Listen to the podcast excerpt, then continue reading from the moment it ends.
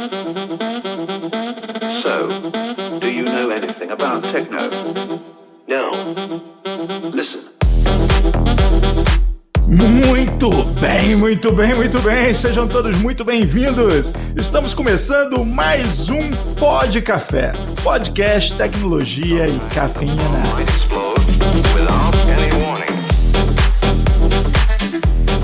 Meu nome é Anderson Fonseca, o Mr. Anderson, e vou começar fazendo uma citação. Se você já sabe tudo, despivos de seu conhecimento para que haja espaço para aprender, ou como meu pai dizia, cala a boca e faz o que eu mando, menino. Aqui é Guilherme Gomes, diretor comercial da Access Software, e eu prometo que hoje eu não vou falar da TV Lu. Aqui é Diogo Junqueira, VP de Vendas e Marketing da Access Software, e hoje nós vamos aprender como é que fazer gestão de conhecimento dentro de um quadrado. Eu sou o Zaidan, pessoal, muito obrigado, viu, primeiramente pelo convite. Estou muito feliz de estar participando com vocês aqui neste Pô de Café com o Mr. Anderson, com o Gomes e com o Junqueira. E e nós vamos falar, pessoal, de um. Eu vou começar com uma frase, igual o Mr. Anderson falou: o conhecimento tem pernas e caminha para casa todos os dias. É isso aí. Vou deixar essa frase no ar aí para a gente ver o que, que vai rolar. Bom, pessoal, eu estou na área de tecnologia tem mais de 35 anos, já tive empresas de desenvolvimento, já participei de lá nos anos 80, do nascimento da microinformática, dei aula de Basic, né, no. A maioria nem sabe o que é Basic, né, gente? É, a geração nova, a geração nova ainda não conhece o que é Basic, né? de- Não conhece, A geração cara. que não conheceu o DOS não vai saber o que é Basic de Não. jeito nenhum. Não vai ser, não vai ser, Juqueira.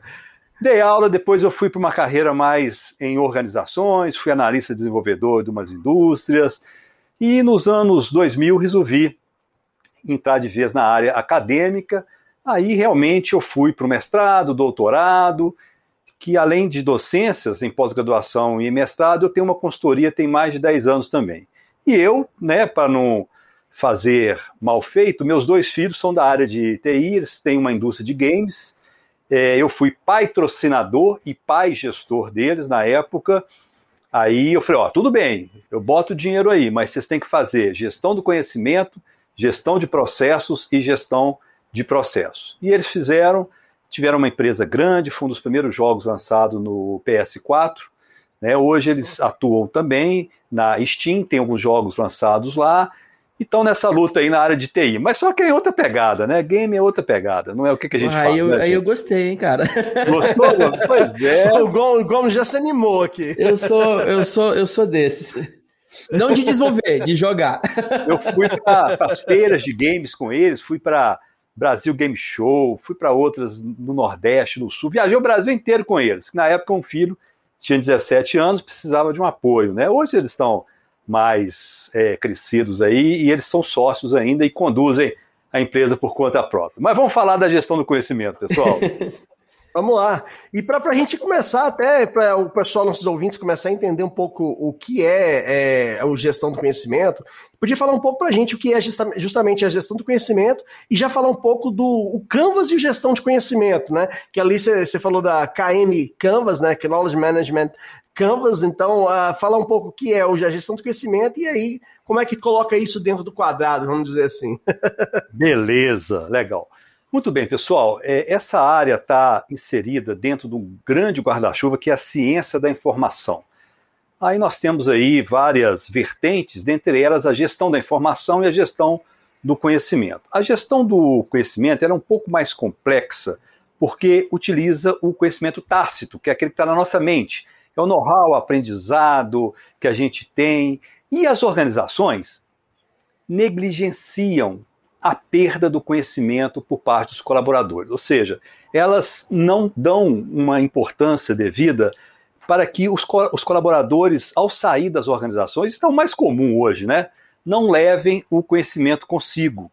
Né? Deixem dentro da organização, mas de uma forma explícita. Então, o grande desafio é como transformar o conhecimento tácito, que é esse que está na nossa mente, no conhecimento explícito. Então, eu, ao longo de mais de uma década nessa área, é, dando treinamentos, consultorias, docências. É, tem três anos que eu fiz 19 passos para implementar a gestão do conhecimento. Não é um passo a passo, Mas eu não estava feliz com isso. Eu não estava satisfeito, achei que era muito assim, aqueles modelos cascata, sabe, antigo, de gerenciamento Sei. de software. Faz um, depois faz outro, faz outro, faz outro. O negócio tinha que ser uma pegada E ágil. 19 passos é um bocado de passo, né, cara? Eu tentei parar de beber só com 12. Nossa, um bocado de passo, Mr. Anderson. Aí eu. Mas fiz esse 19 passos, esse artigo tá na web, ele é muito visto, já teve mais de 7 mil visualizações aí na área. E aí eu falei: não, vamos criar uma estrutura ágil. E o Canvas é uma estrutura ágil.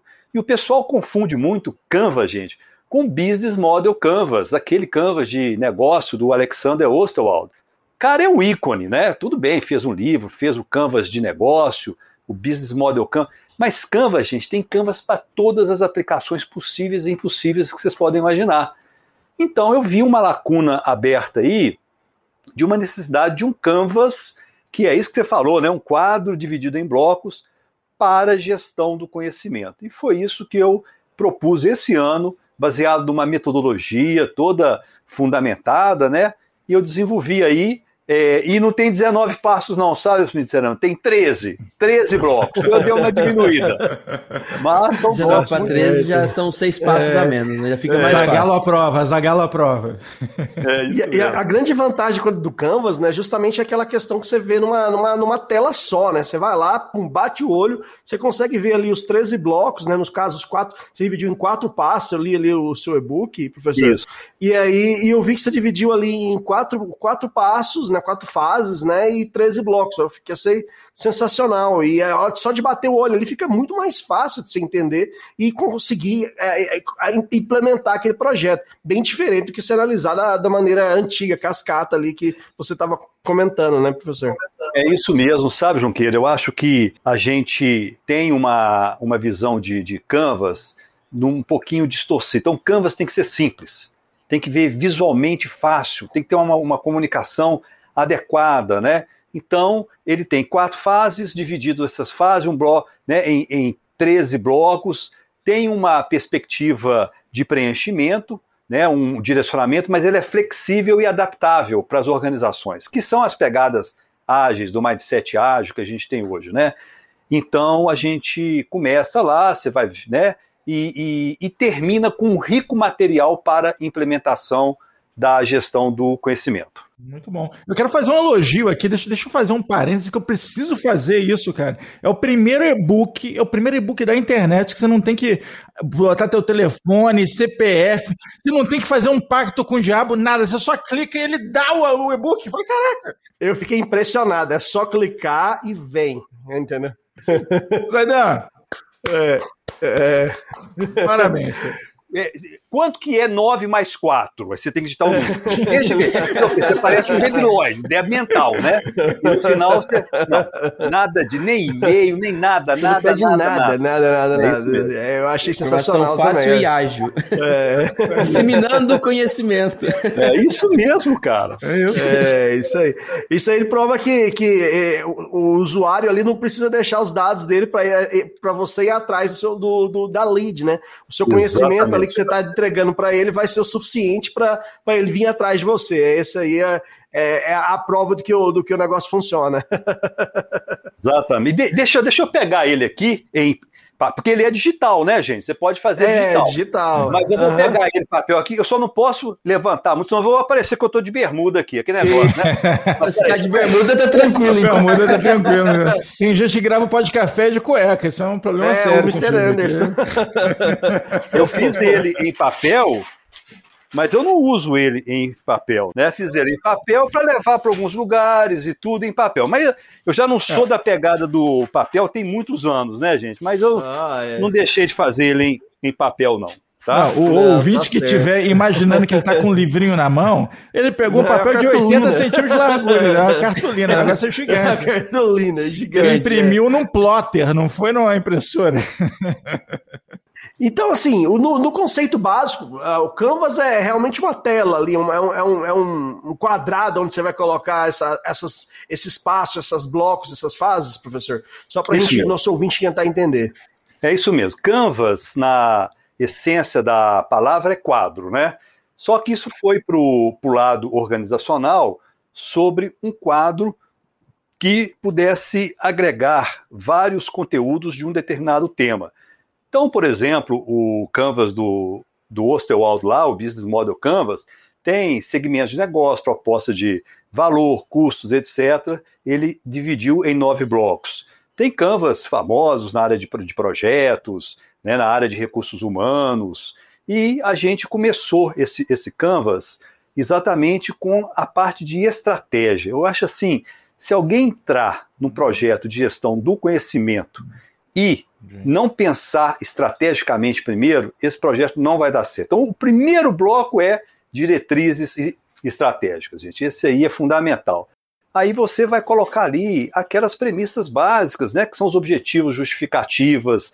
Pode colocar até sua análise SWOT, né, que é forças, fraquezas, oportunidades ameaças, e um estudo para você entender onde você vai estar pisando na área de gestão do conhecimento. É o nosso primeiro bloco. Então, eu só queria abrir desse jeito a questão dos blocos, é, né? Mas é fundamental, né? Eu acho que você, começou para o ponto certo. Qualquer projeto, se não tiver uma estratégia bem elaborada e bem pensada, tende a falhar. Se, se, se, se um projeto começou e no meio para frente começa a dar errado, começa a atrasar, é pode saber que o problema está lá na estratégia, não foi pensado da forma correta, não envolveu ali as pessoas corretas, não pensou na, nas necessidades corretas, né, professor? É isso aí. Isso, além, além da diretriz estratégica ali, vamos, vamos então nós estamos falando da primeira fase ali do, do, do, do seu Canvas, no Canvas de gestão, é justamente o cenário, que vai estudar ali como é que está o cenário da, da, da, empresa que vai estar tá implementando o KM Canvas, né, o Canvas de gestão de conhecimento. Então, o primeiro bloco a gente falou um pouco ali das diretrizes estratégicas, e depois qual seria o segundo bloco, professor? Bom, aí, pessoal, tem umas coisas óbvias, mas não pode ficar sem, que é stakeholders e necessidades. Tá ok? Então são dois blocos ali, stakeholders, quem são os envolvidos, aqueles que vão ganhar ou perder, e quais são as principais necessidades. E aí, pessoal, vem um tema, eu acho que vocês estão muito ligados nisso, né, gente? Que é o alinhamento estratégico da TI com os negócios. Gente, eu acho isso tão importante, eu me deparei com isso tem uns 15 anos, não sei. E aí, de lá para cá, eu venho assim, difundindo isso demais, ou seja, é a TI sair do back-office. A TI não ter aquela conotação diária de apenas recursos. E, e, eu já vivenciei, eu fui gestor de TI de uma indústria durante alguns anos, e o mínimo que aconteceu, desculpa, que aconteceu lá foi eles comprarem um ERP novo sem consultar a TI. Nossa. Peraí.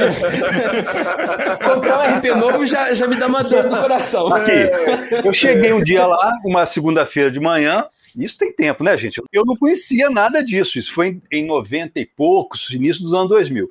Cheguei lá de manhã, cedo, tinha um cara em pé na porta lá, Aí eu falei, uai, gente, esse cara tá aqui, não sei o que, que tá acontecendo com ele. Eu não posso contar muito esses casos, não, gente que eu tenho tanto pra assim. denunciar quem que é. Não, não, não é isso não. É porque isso me dá pesadelo de noite, Ju. Acredita? Só de falar de migração de RP, eu, eu já, já tenho pesadelo. Quando você fala migração de RP, que você nem sabe o que, que ia acontecer, então. O Juqueira, hoje eu vou ter pesadelo. Não vou, mas eu vou contar. o cara está de pé lá. Falei, o que está acontecendo? Falei, não, eu vim aqui instalar o novo ERP. Falei, como assim? Não, vocês compraram um RP novo. Você não está sabendo, não? Eu falei, não. Eu queria falar com o cara de TI. Falei, é o próprio.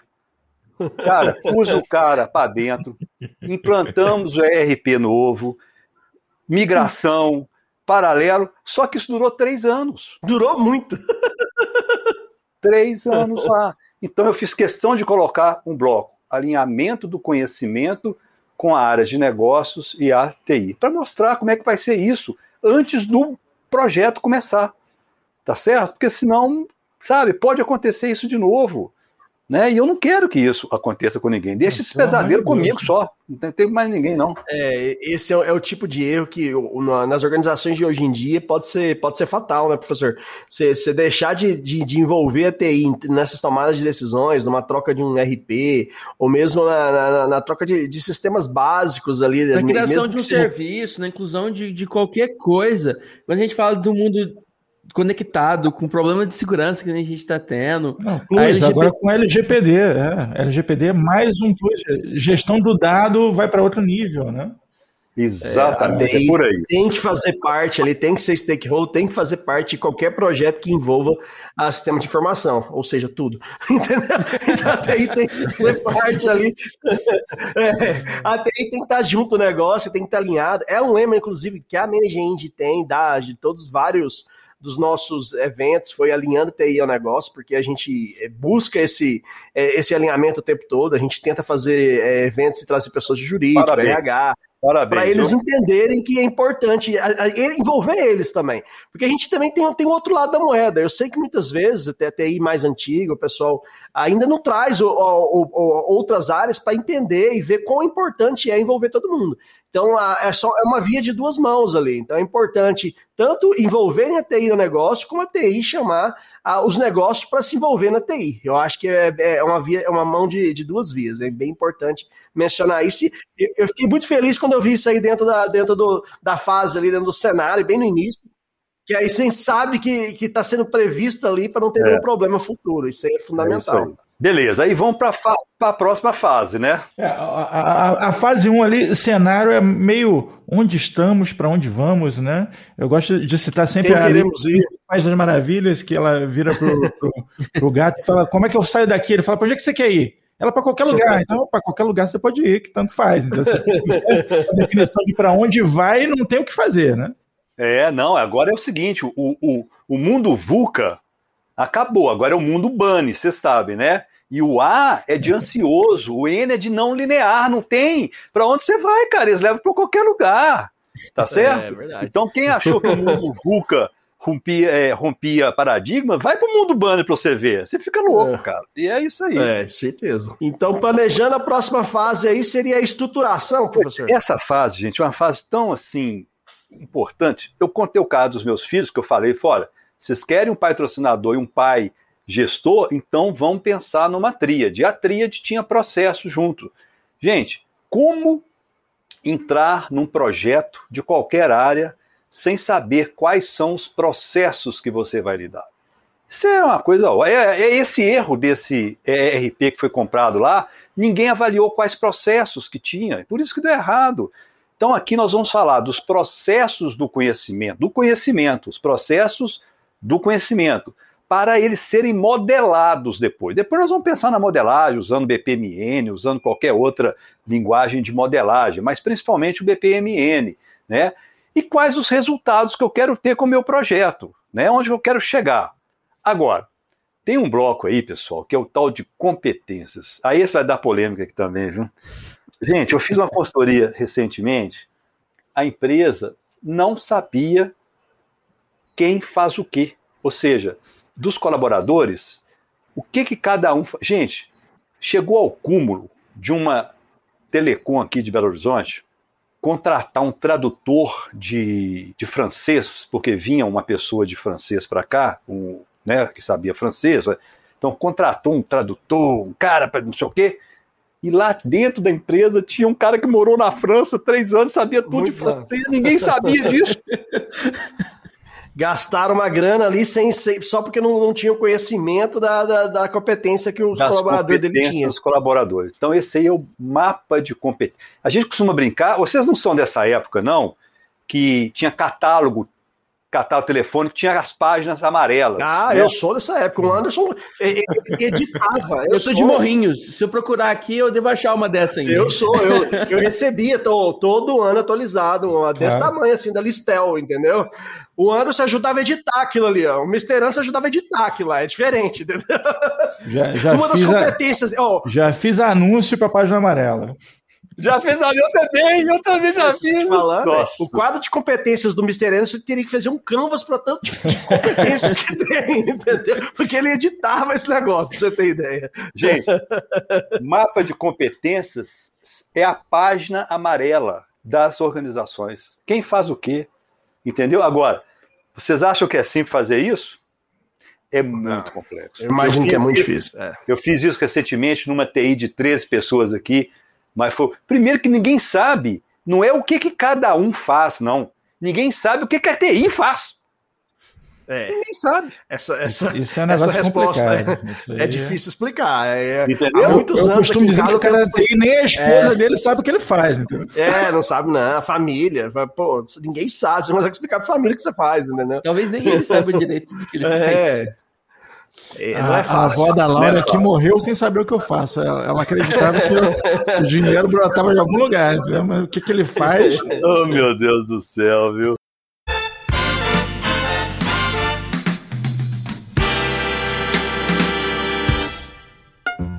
E aí, Gomes, tá sabendo que agora tem mecânico trabalhando no home office, cara? Porra, cara, como assim? Mecânico de home office? Escuta aí. Tá fazendo aquele. Ele funcionou. Liguei ele aqui agora de novo. Mas tá fazendo. Fica como se fosse a bateria descarregada, né? Aí depois. Aí pega. Ou ele dá tchon, on, on, on, pra pegar, entendeu? Agora esse dig, dig, dig aí, eu não tô entendendo, não. Você tem de me explicar direitinho que arranque não faz digo, digo. Ou ele, ou ele faz assim, ó, taco, taco, e não pega. Ou então ele faz tchom, um, on, entendeu? Se ele fazer tchom, om, om, a bateria tá descarregando um pouco de, de, de, noite para de manhã. Mas durante o dia ele tá pegando normal, entendeu? É, o que eu tava eu resolvi nele foi mais o barulho, ele tava entendeu? Agora ele dá agora, tchom, om, om, om, ele dá agora sem barulho. Ou ele dá om, om, om, om, pra pegar. Agora esse dig, dig, dig aí, eu não tô entendendo não. Você tem de me explicar direitinho, que arranque não faz digo, digo. Ou ele, ou ele faz assim, ó, tac, tac e não pega, tac, tac, tac e não pega, tac, tac, tac e não pega, tac, tac, tac e não pega.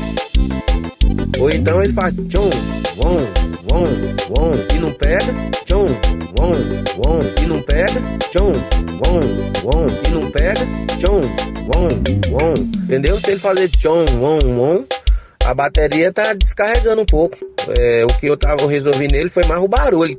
Tava tchá, entendeu? Tchá, entendeu? E não pega, entendeu? Tchá, entendeu?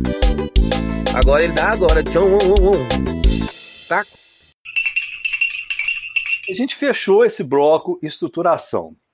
Aí nós vamos para retenção. Pessoal, a retenção é o coração, porque aí, nesse primeiro bloco, que é a espiral do, do conhecimento, nós temos a famosa é, passagem do conhecimento tácito para o explícito e vice-versa, de dois autores é, japoneses chamados Nonaka e Takeuchi, que nos anos 90, 2000, eles comprovaram que existe a forma de passar o conhecimento tácito para explícito através de uma espiral, que é a espiral do conhecimento. Então, são quatro palavrinhas-chave chamadas socialização, externalização, combinação e internalização. E aí, eles propuseram coisas maravilhosas, por exemplo, é, um momento lúdico dentro da empresa para a passagem do tácito para o tá. Ô, gente, só para vocês terem ideia da importância desses dois caras, recentemente eu vi um paper precursor do Scrum. E sabe quem que foi o autor do paper, 1986? Esses dois caras. Pensa. Nonaka e Takeuchi eles escreveram um paper sobre o Scrum em 86. Olha que os métodos ágeis, o manifesto foi em 2001. É, foi bem, bem, bem anterior ao Manifesto Ágil. Interessante Bem isso. anterior. Interessante isso. Depois, depois vocês dão uma olhada nisso. Ah, e vindo de japoneses, cara, é. Deve é- ser foda. Pois é, você já espera que seja um negócio foda, entendeu? Porque Exato, assim, é. os caras lá, eles têm uma facilidade muito grande de levar as coisas a sério. O negócio, aqui no Brasil é bem complicado levar as coisas a sério, mas lá os caras levam É. a coisa a sério de, de um jeito inacreditável, entendeu? Quando eu estive no Japão, o... já no voo, a, a aeromoça, em certo momento do voo, falando em japonês, com o japonês, né, estava fazendo um voo local, ele falou assim, ah, vamos fazer agora um alongamento. E eu achei graça, né? Falei, pô, não, a galera não vai fazer alongamento. né? Olha só. E eles fizeram alongamento no voo. Todo mundo Nossa, faz alongamento. Eu fui fazer também, vamos fazer exercício e tal. Falei, cara, Muitas no horas de Brasil, voo, pô. imagina você fazendo um voo, sei lá, Curitiba, São Paulo, o que for. Vamos agora fazer um alongamento. Que alongamento? É, ia sair de conclusão, aqui, eu cara. alongo, eu não alongo. Certeza que ia bipartiterizar ali. Eu É. alongo, eu não alongo. Eu sou a favor do alongamento. eu Pois é, ia virar maluquice. Mas aí você vê o, o- qual, qual a parada. Algum cientista japonês chegou à conclusão que seria melhor para a saúde fazer isso. Os caras levaram a sério e começaram a praticar. Simples, Que simples legal isso assim. que você falou. A facilidade que eles têm de levar as coisas fáceis a, a sério. É por isso que várias, várias é, me- metodologias organizacionais, Exatamente. até 5S e outras Não, que ficaram populares, vem tudo de lá. Kanban, tudo de lá, né? Caramba, É, e vai, é, exato. Não, eu queria só que, é, assim, até para os nossos ouvintes, para a gente tentar entrar um pouco mais na diferença do conhecimento tácito para o explícito. Certo. Talvez a, a gente falou Ah, não aqui, saiba, mas né? o Falou. pessoal não saiba a diferença do tácito explícito. Acho que certeza, é com certeza. Ó, o conhecimento tácito é o que está na nossa mente. É aquele conhecimento que a gente adquire com as nossas experiências, com estudo, com o nosso know-how. Ele é subjetivo, ele é, é adquirível por nós mesmos. Agora, ele é dificílimo de ser transmitido. Por quê? Depende da pessoa, dela querer, primeiro, dela querer, dela ter facilidade, né? Então, eles escreveram um livro dessa grossura para falar isso, para como transferir. Passar do. Imagino que deve ser dificílimo, então, passar de Dificílimo. áudio. É, né? porque, pô, isso. Aí, agora, existe a externalização. Isso que nós estamos fazendo aqui, gente, é externalização, ou seja, um podcast. É passar o nosso conhecimento tácito, nós estamos falando de forma livre e tal, para uma forma gravada que vai perpetuar. Então, Que essa gravação em áudio é um conhecimento explícito que pode ser levado para uma dentro de uma organização. Pensa isso dentro da organização, ela fazendo isso de forma sistemática, né? Ela vai ganhar demais, vai ganhar demais, entendeu? Não vai ficar na cabeça das pessoas que é o tácito, tão pouco vai ser perdido quando essas pessoas saírem, né? É, isso é fundamental. Pois é. Tem aquele colaborador falando, "Não, eu sei fazer isso, você sabe fazer, beleza. Como é que é o processo para outras pessoas também saberem fazer, né? É aí que tá o, o X da questão. E a nossa É. área do tal do tentativa e erro. Eu sei fazer como então? Tem alguns passos aqui. Começa desligando da tomada, liga de volta. Aqui em casa, aqui em casa é o seguinte: você vai ficar tentando até dar certo? Eu falei, isso é empírico. Eu estou. É isso, cara. É isso aí. Não, o pior são as tentativas mal sucedidas que poderiam ser retidas e ninguém gosta que elas sejam retidas. Ninguém gosta de mostrar as coisas erradas que, que, que são feitas, mas é importantíssimo você mostrá-las. Ou seja, que, que eu fiz de errado e vão guardar isso aqui para ninguém fazer errado de novo. É. Tá certo? Sabe que não precisa fazer isso, né? Não precisa fazer isso.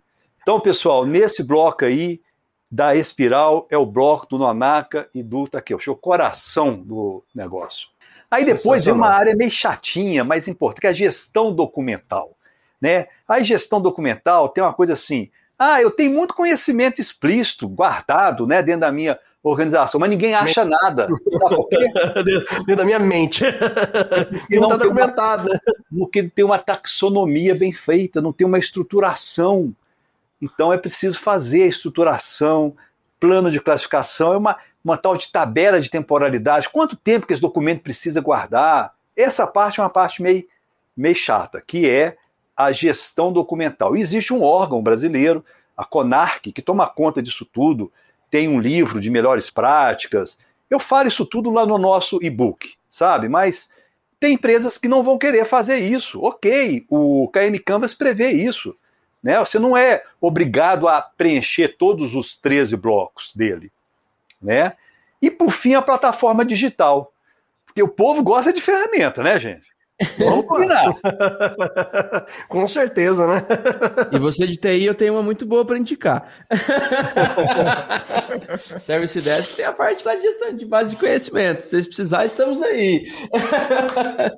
Vamos fazer nosso jabazinho. É isso aí, todo mundo gosta de ferramenta, ninguém gosta de passar por esses passos antes. O cara já tem a ferramenta. É, mas não adianta também uma ferramenta se você não, não conseguir não ter o que preencher na ferramenta também, né? Não é, Gomes? É complicado, gente. Então, aí o cara pode viajar. E olha como tem ferramenta de gestão do conhecimento hoje, viu? Nossa, olha, tem para dar de pau. Sabe, para todos os tipos, gostos, preços, Bolsos. bolsos, free, não sei o quê. Uma, tem uma free, então, que é free. Agora, implanta ela para você ver o quanto você vai gastar de, de consultoria.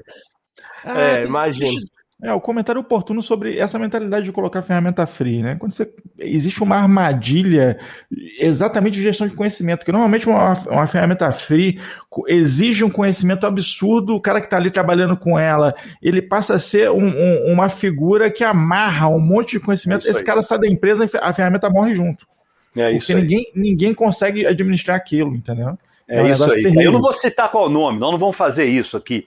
Mas eu vou te Não, falar. não, Não vamos falar, mas, ô, gente, mas é um negócio aqui. Eu participei de uma consultoria que, quando eles falaram, falaram assim: vamos implantar essa ferramenta. Aí eu falei assim: tudo bem, vocês optam por ela e ficam com ela. Né? Aí o que, que aconteceu? Gastaram dinheiro. Aliás, essa, essa empresa deu tão errado as coisas que, além de ter implantado essa ferramenta. Olha, olha esse caso, além de ter implantado essa ferramenta, tem um tempo, essa, essa consultoria lá tem uns quatro anos. Eles me ligaram o ano passado, ou me passaram uma mensagem, eu não lembro, falaram assim: Zaidan, eu vou te pedir uma coisa, Zaidan, mas é um negócio tão sem graça. Foi o quê? Você tem os documentos da nossa consultoria de gestão do conhecimento? Eles perderam os documentos da gestão da consultoria. Sacanagem, cara. E eu tinha, eu tinha tudo guardadinho. Não, tem cinta aqui, ó, vou mandar para vocês, tal, tá aí. A ferramenta funciona muito bem. tá Com armazenando legal. Então, chegamos aí, nesse ponto tá toda a retenção, né? Que é a transformação tá a ali. Agora, Tá a a, a, retenção. espira- a espiral do conhecimento, você mencionou a socialização, externalização, combinação, internalização. Isso. Mas na prática, como é que dá um exemplo pra gente dessa, dessa conversão aí? Nossa, aí você pegou no meu, no meu ponto. No meu ponto que eu gosto. Eu não ia contar esse caso. Esse caso é do Nonak e do. Takeuchi. E você é fã dos japoneses? Sabe o que, que eles fizeram, gente? Eles, para testar, foram num hotel de Tóquio que tinha o melhor pão de Tóquio. O melhor pão de Tóquio era feito lá. Tinha um padeiro lá, que o padeiro era um negócio de louco. Aí viraram pro padeiro e falaram assim: padeiro, escreve como é que você faz o pão. O padeiro falou assim: ó, vou escrever, mas esse negócio não vai dar certo, não. Foi, não, escreve. Aí, ovos, farinha, não sei o quê. O cara fez o pão lá, o pão ficou uma porcaria danada. Então, o padeiro tentou externalizar, passar do tácito para o explícito. Não deu certo. conseguiu. Aí pegou um cara que já era padeiro. Cozinheiro normalmente não gosta de fazer, de fazer Né? isso. Eu te é. falo. Você pede a receita, sempre faz- normalmente não, não dá certo. Não, é. não, não funciona. Não fica tão Mas bom. aí eles deram um passo atrás. Eles falaram assim: não, nós vamos pegar um cara, vamos deixar do lado desse padeiro durante 15 dias para ver como é que o padeiro faz o pão. Daqui a 15 dias a gente volta. Aí eles foram lá, botaram esse cara, 15 dias depois eles voltaram. Falei, e aí, fulano? Como é que foi? Foi, "Ó, esse padeiro aqui é um mago, cara. Foi por quê? Falei, não, a receita tá aí, ele escreveu. Mas sabe o que ele faz na hora de, do, do pão? Ele pega, joga o pão para cima, pisa no pão e sai um pão desse jeito. Quer dizer, foi só através da socialização que a passagem do tasto para o tasto que conseguiu ter sucesso. Como que o padeiro falou assim: não, eu pego o pão, jogo o pão para cima, piso no pão? Não ia adiantar nada, gente. É igual um, um amigo meu que trabalhou numa empresa que consertava HD, que conseguia detectar problemas pelo barulho do HD. Ele botava o barulho. Como é que ele vai Nossa, explicar isso para alguém? É. Tem que gravar. Esse som aqui é disso, esse aqui é daquilo. E Senão, mesmo assim, olha lá, hein? E, e- e isso é um negócio muito real, tá? Que ti- tinha um, um som característico de alienígena no HD que quando, quando eu ouvi, eu falava assim: esse HD já era, já pode, pode é, tirar pode que der pra tirar. vai perder. É. Cara, esse, cara, esse amigo meu era o cara do HD. Cara do HD. E ninguém aprendeu a fazer. Agora, a combinação, o que, que é? A passagem do explícito para o explícito. Uma vez que você tem conhecimento explícito registrado, você pode trocar esse conhecimento com outras pessoas e esse conhecimento ser combinado. Vou dar um exemplo fantástico que aconteceu comigo essa semana. eu renovei meu token de, do e-CPF, né? O Uhum. tokenzinho. Então eu recebi um documento explícito, que era um PDF, e eu fui lá, assinei esse documento com a minha inscrição eh, digital, tá certo? Eu fiz uma combinação e virou um outro documento com validade jurídica e tal, para ser eh, levado para uma eh, para um contrato social, alguma coisa desse tipo. Então, isso é a combinação, é a transformação do explícito para o explícito. E a espiral termina com a internalização. A internalização ela é simples, porque esse podcast nosso vai ser disponibilizado nessa quantidade de plataforma que vocês disponibilizam. Eu fiquei até impre... Não, eu fiquei impressionado. Eu comecei a ler. Eu acho que eu estou antigo demais, viu, Mr. Enzo? Eu tem uns lá que eu nunca ouvi falar. E, e tem gente que escuta a gente nos- em lugares bem inusitados. A gente vai vendo É, os não, você tinha umas relatórios. e você, estatísticas, velho, você fica impressionado. É. Quem é esse cara aqui que tá ouvindo, sei lá o que, lá na Rússia, na plataforma que eu nunca vi, o cara tá ouvindo. É. E toda semana tá ouvindo de novo. Então, até inclusive um abraço Que pra você que tá legal. ouvindo a gente na Rússia. Tá? É porque vocês medem, né? Olham, né? Aí Isso, a internalização, o que, que é? A internalização, que é a última girada lá. O cara pega o podcast, escuta ele, que é um conhecimento explícito, né? O podcast aprende com esse conhecimento explícito, passa para o conhecimento tácito dele, então passa do explícito para o tácito. E aí ele vira para o amigo dele lá na Rússia, que trabalha com ele, e falou assim: Stanislav, vem cá, fiquei sabendo no podcast, papapá, e começa a contar para ele. Começa a socialização de novo, por isso que é uma espiral do conhecimento. Gente, isso é fantástico, gente. Isso para mim, isso é espetacular. Então, no. Canvas, no KM Canvas, a gente mostra como que vai ser cada passagem desse conhecimento no cenário que nós estamos lidando com ele. Ok? Muito bom. Convenientemente, eu vou fazer um desafio para você, ouvinte que está ouvindo isso agora. Vamos fazer um exercício de socialização. Apresente este podcast para alguém. Ah, muito É isso aí. Boa, boa. Boa, boa. Bom, aí vamos para a última fase, que é a disseminação, né? Gente, de nada vai adiantar duas coisas, aliás, três coisas, né? Que são os três blocos da disseminação.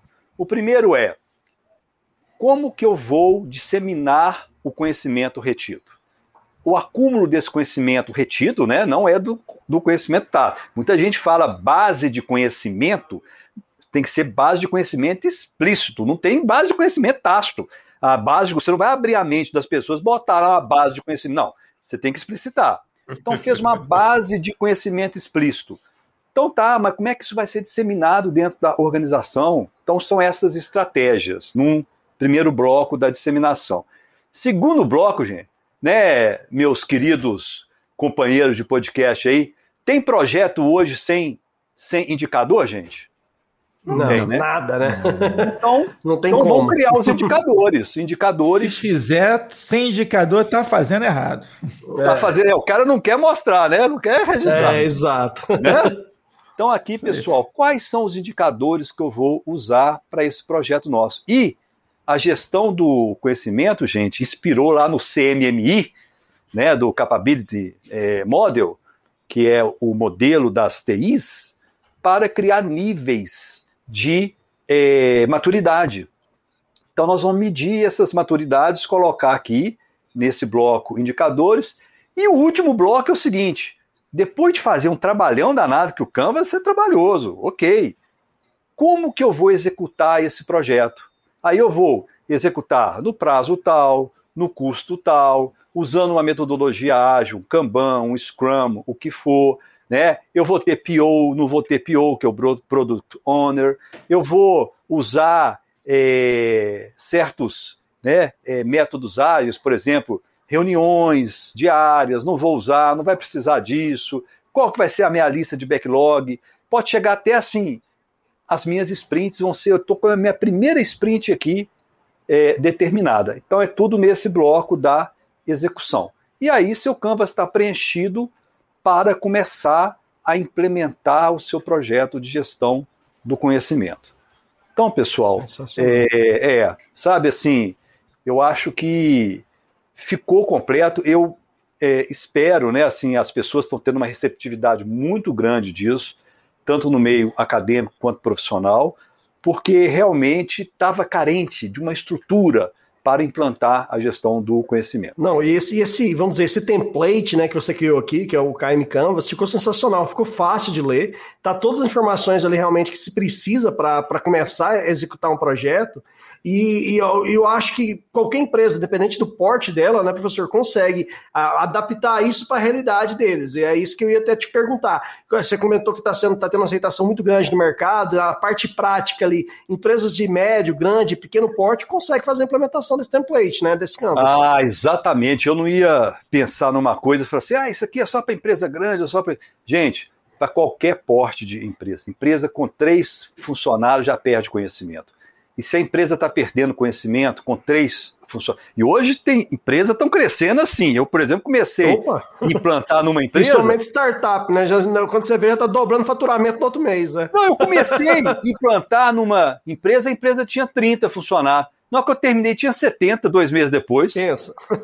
Fácil de perder, o, perder conhecimento numa, numa, numa gama de, de crescimento dessa, né?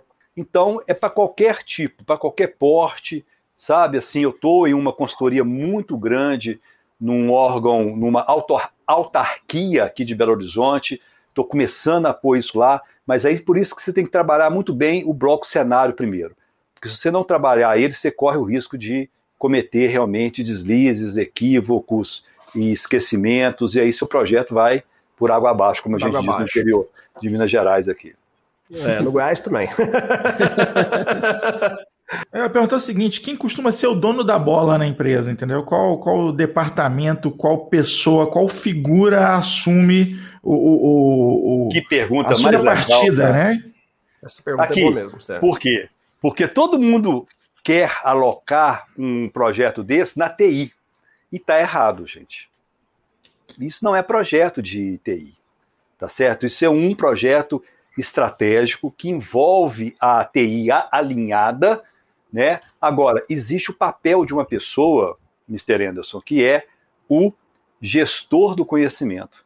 Então, essa pessoa ela tem que conhecer minimamente tudo isso que eu, que eu comentei aqui, que a gente conversou. Entendeu? E tem que saber do Nonak e do Takeuchi da ponta da língua, cara, senão não vai, não emplaca, sabe? Então tem um papel de um gestor do conhecimento, que é alguém que vai transitar entre o negócio e a TI né, que vai estar tá ligado aos sponsors, porque eles vão ter que comprar essa briga lá, não adianta, eles vão ter que estar tá realmente é, apoiando, uhum.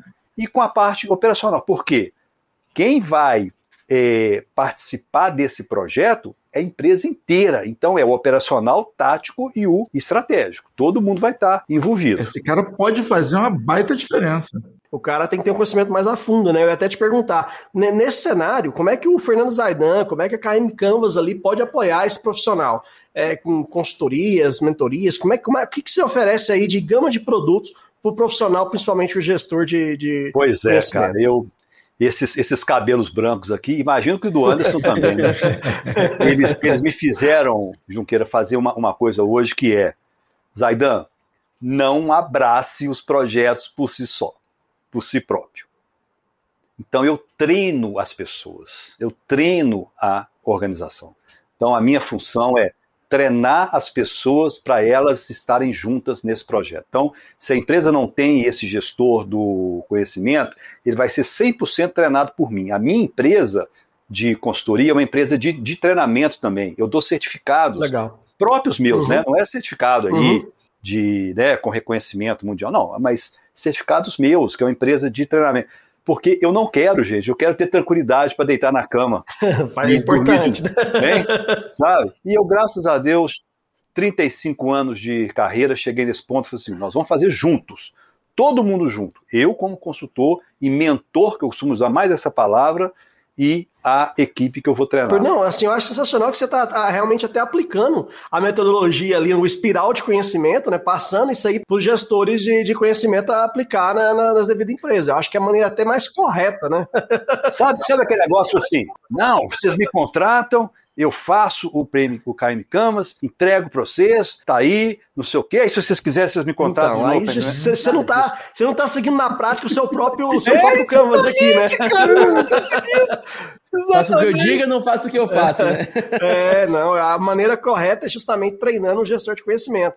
E a gente vai, é, vai deixar os links aqui no, no- na descrição para quem quiser se conhecer mais, né? Ali o Canvas, Beleza. vai ter o, o link do e-book, o link do site, é, seu site, do LinkedIn, para o pessoal que quer buscar gestor de conhecimento ou que quer entrar nessa área de gestor de conhecimento e fazer essa pergunta, porque está dentro da empresa, às vezes não tem ainda um gestor de conhecimento, não implementou. Mas de qual esse profissional normalmente vem de que área? Vem do administrativo, vem do RH, da onde ele, onde ele tá? Ou a gente tem que ver- ver Gestores de conhecimento. Quem são? De onde vêm? Para onde É, vão? Saiba hoje É isso no aí. Pó de Café. Pode Pode café. Lembra que eu comecei falando que a gestão do conhecimento estava numa área guarda-chuva, que por cima Uhum. estava papapá, vem da ciência da informação, gente. Entendeu? Essa é a área que é a biblioteconomia, a arquivologia, a museologia, entendeu? Então, são áreas assim muito ligadas à, à gestão da informação e do conhecimento. Em alguns estados brasileiros, alguns países têm uma graduação em ciência da informação. Não é muito comum ter isso não, mas tem alguns estados que tem. Belo Horizonte tinha uma graduação nessa área, sabe? Então é alguém que, tra- que transita bem nessa área. Eu cheguei a me matricular na Faculdade de Ciência da Informação, viu? Eu passei por isso. Não cheguei a ir longe nela, não, porque eu tinha o hábito de me matricular em várias. Onde, onde você Mas é verdade. Aonde que foi? É, Rio de Janeiro. No Rio de Janeiro, lá tem uma escola muito importante mesmo. Aqui, por exemplo, está tá tudo concentrado na antiga escola de biblioteconomia, mas hoje chama Escola de Ciência da Informação. Né? É até- É até bacana esse papo aqui, porque assim, é bem a minha cara virar pro Diogo e falar assim: Diogo, eu tô pensando em contratar um museólogo. E ele. ele vai perguntar o que, que eu fumei. É, certeza. Ah, o que ele vai fazer mesmo? Gente, a nossa Escola de Ciência da Informação aqui tem três graduações: Biblioteconomia, Arquivologia e Museologia. E não tem mais, é, não, não, não, não tem uma graduação. Agora, o mestrado é em Ciência da Informação e o doutorado também. Entendeu? Aí a ciência da informação. Tem alguns estados brasileiros que têm graduação em ciência da informação. Agora, lá fora, nos Estados Unidos, na Europa, é mais comum ter essa, essa graduação desse jeito, entendeu? Que estuda a informação e o conhecimento. Né? Muito bacana isso.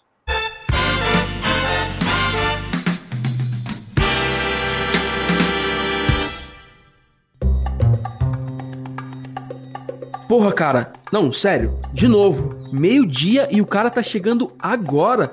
Porra, não consigo entender, cara. Não, me que isso, velho? Fala baixo, fala baixo, velho.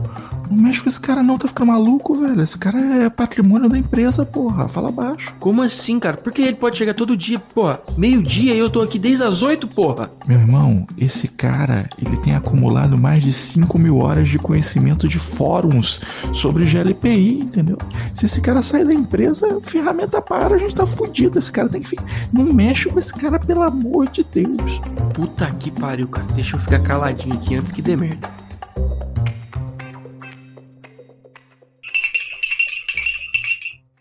Como é que, como é que, que você começou nessa área? Como é que você caiu ali de, de paraquedas e falou assim, não, eu vou, eu vou investir né, na parte de gestão de conhecimento, eu vou caminhar por, por essas áreas aqui. Pois é, cara, olha só o que aconteceu. Eu tenho duas graduações na área de TI.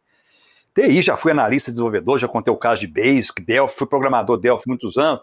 Mas aí eu falei assim: olha, acho que eu vou ter que mudar para gestão, como muita gente. Então eu fui para um mestrado em administração em 2006. E lá eu me deparei com uma disciplina dessa área. Aí, a minha dissertação de mestrado, que virou até um livro, foi vendido lá no, na Amazon uma época e tudo, ela foi sobre a retenção do conhecimento. Retenção. Ou seja, como fazer para as empresas reter o conhecimento. Eu fui em três grandes empresas de consultoria e de sol, uma delas uma das maiores do Brasil, não vou citar nome, Fui lá perguntar como que eles faziam para reter conhecimento dos colaboradores. Aí, rapaz, você acredita que em 2007, mais de uma empresa, e eu entrevistei várias pessoas, né? Virou para mim e falou assim: a gente retém conhecimento aqui por meio do Wiki. Eu falei assim: Wiki? Ah, vocês usam Wikipedia, né? Eu falei: não, Zaidan. Não, o Wikipedia é uma enciclopédia. Falei: não, eu sei, mas então vocês usam o Wikipedia para reter. Não, Zaidan, a gente usa a ferramenta Wiki. Eu falei: não, eu não sei disso. Em 2007, né, gente?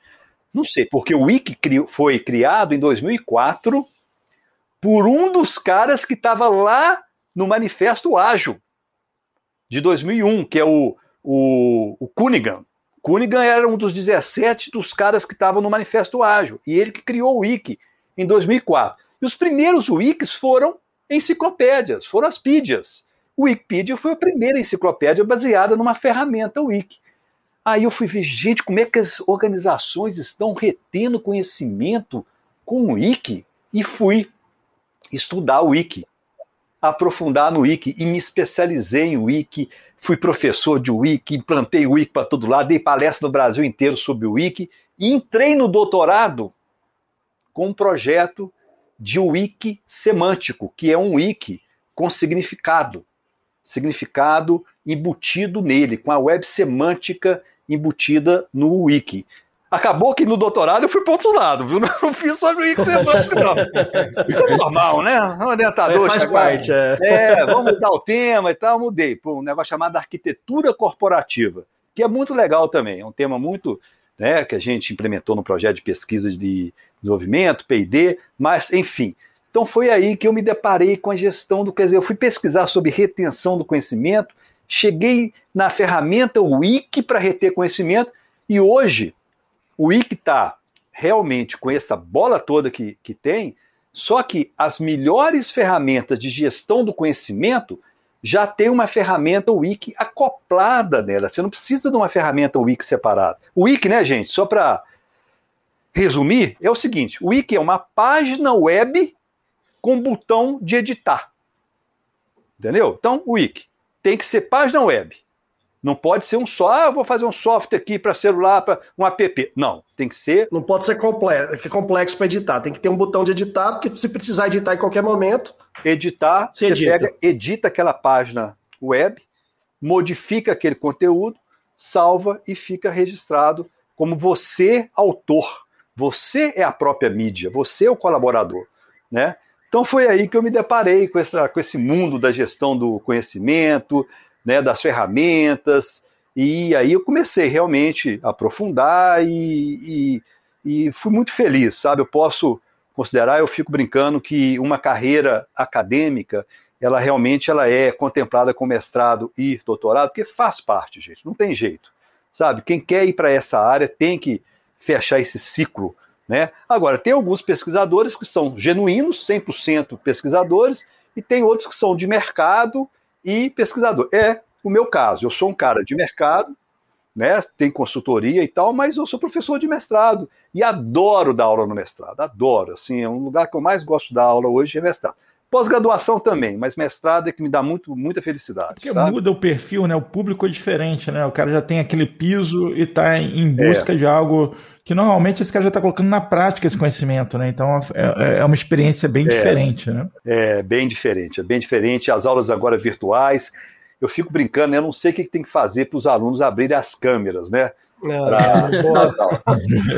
eu tenho essa dificuldade aqui em casa com meus filhos. Eu tenho, eu tenho 10 anos que dou aula virtual, gente. 10 anos, foi na pandemia. Não, ou seja, não. foi. Não é novidade para você esse negócio de usar a câmera virtual, né? Eu tô sofrendo com esse negócio, porque tem algumas faculdades que o pessoal combina, assim, não vão abrir câmera. Aí você dá aula de 8 às 10 e meia, de 6 às 10 e meia da, é, da noite, você vê a cara de ninguém. Puta que pariu. Cara, eu saio de lá Eu vou, vou te dar uma é. dica. Eu tive um professor chamado Oswaldo Mendes. Oswaldo Mendes, eu nunca vou esquecer do Oswaldo Mendes. Oswaldo Mendes ele tinha uma metodologia muito única de, de pontuação, entendeu? Ele te chamava lá na frente, vem, vem cá na frente e tal. Ele era professor de geografia, não me esqueço. Aí ele virou para mim e falou assim: Anderson, onde é que fica o Pico das Agulhas Negras? Eu apontei no mapa instantaneamente. Fica aqui, professor. Pá! Ele, muito bem, esse aqui é um aluno nota 10. 10 não, porque eu não dou 10 para aluno nenhum. Esse aqui é um aluno nota 9. Para fazer um 10, ele tem que me provar muito além disso, não sei o que lá.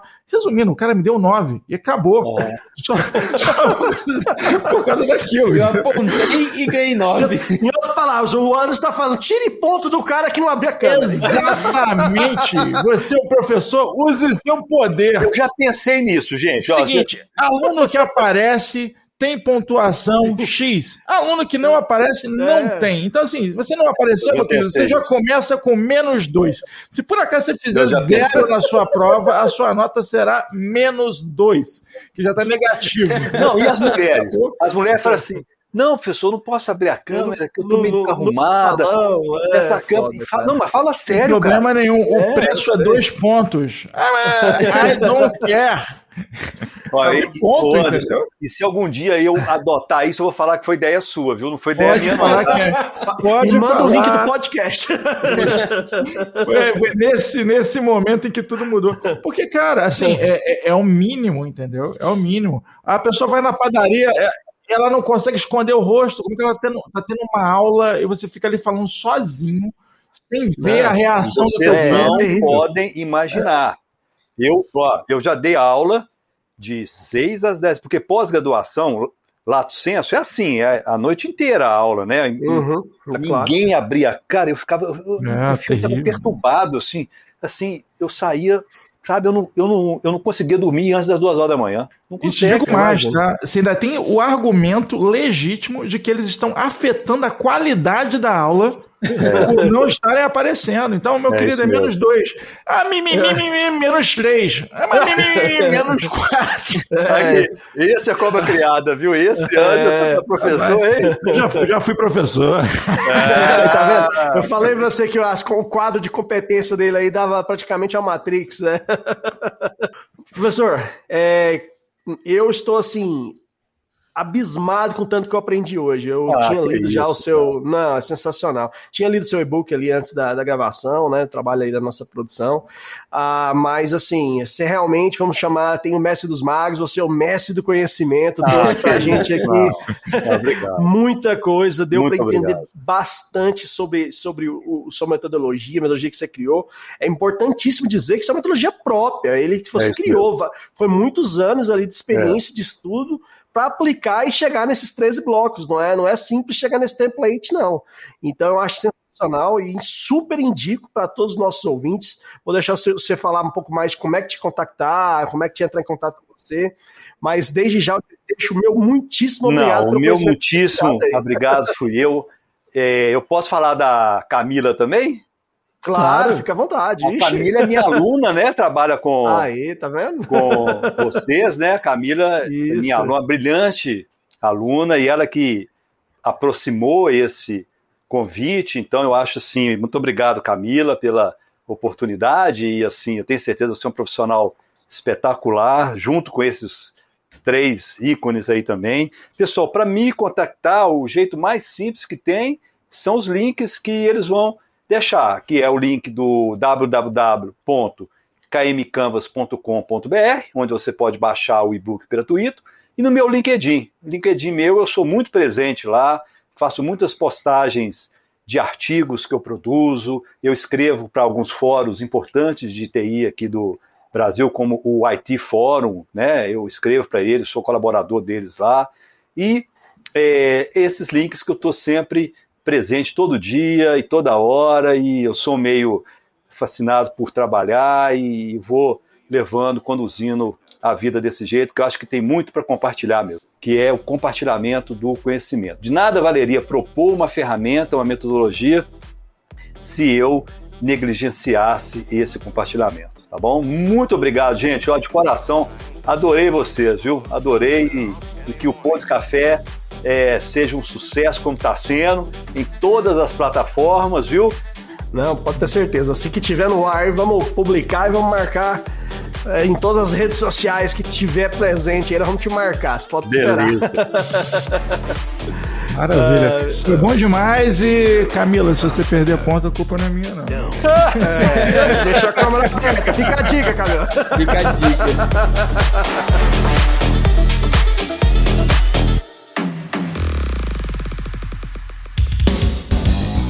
Este podcast é um oferecimento AC Software, liderança em soluções para gerenciamento de TI. Contatos podcast@podcafeti.com.br